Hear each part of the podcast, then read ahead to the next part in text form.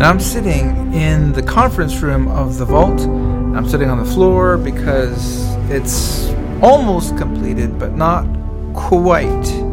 Carpets are in, ceiling tiles are in, the walls are painted, the cabinets are in, but we're still waiting for some last remaining items. June 24th, 2022. On this day, Roe v. Wade was reversed. I couldn't help think about Ezekiel chapter 37, the first 10 verses, where Ezekiel is shown a valley full of bones, and they were very dry.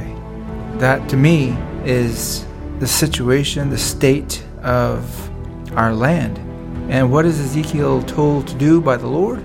He is commanded to prophesy to the bones, to preach to the bones.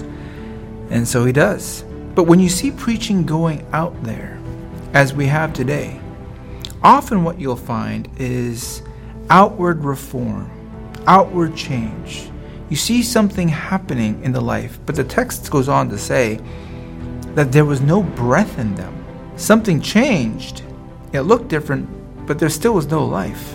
And when I think about Roe v. Wade today, nothing has actually changed by way of the life of the nation.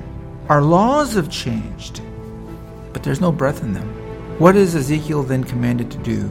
He is commanded to prophesy to the wind, speak to the wind, say to the wind, Thus saith the Lord God Come from the four winds, O breath, and breathe upon these slain, that they may live.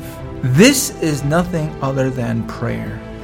Yes, we are to preach to the bones, and we have been enjoying a season of preaching, and long may it continue.